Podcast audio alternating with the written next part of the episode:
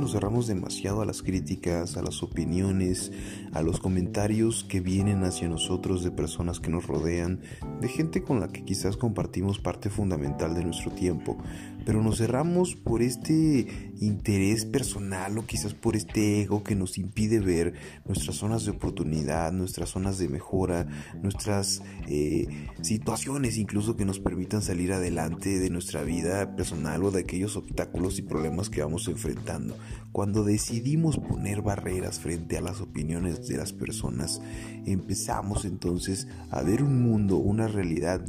fuera de lo común, empezamos a fantasear con aquello que estamos haciendo y a veces fantaseamos demasiado hasta el punto de que dejamos de ver la realidad y dejamos de tomar las decisiones correctas.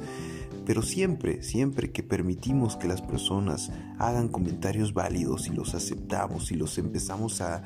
eh, aplicar en nuestra vida diaria, veremos cómo mejoramos poco a poco, veremos cómo nuestra vida incluso se torna más sencilla, porque dejamos de escondernos, porque dejamos de ser estas personas negativas, estas personas que se rehusan a modificar sus cambios o sus hábitos. Si podemos hacer cosas positivas a nuestro favor, entonces debemos estar de acuerdo con que las opiniones y comentarios de los demás pueden llegar a ser benéficos para nosotros mismos.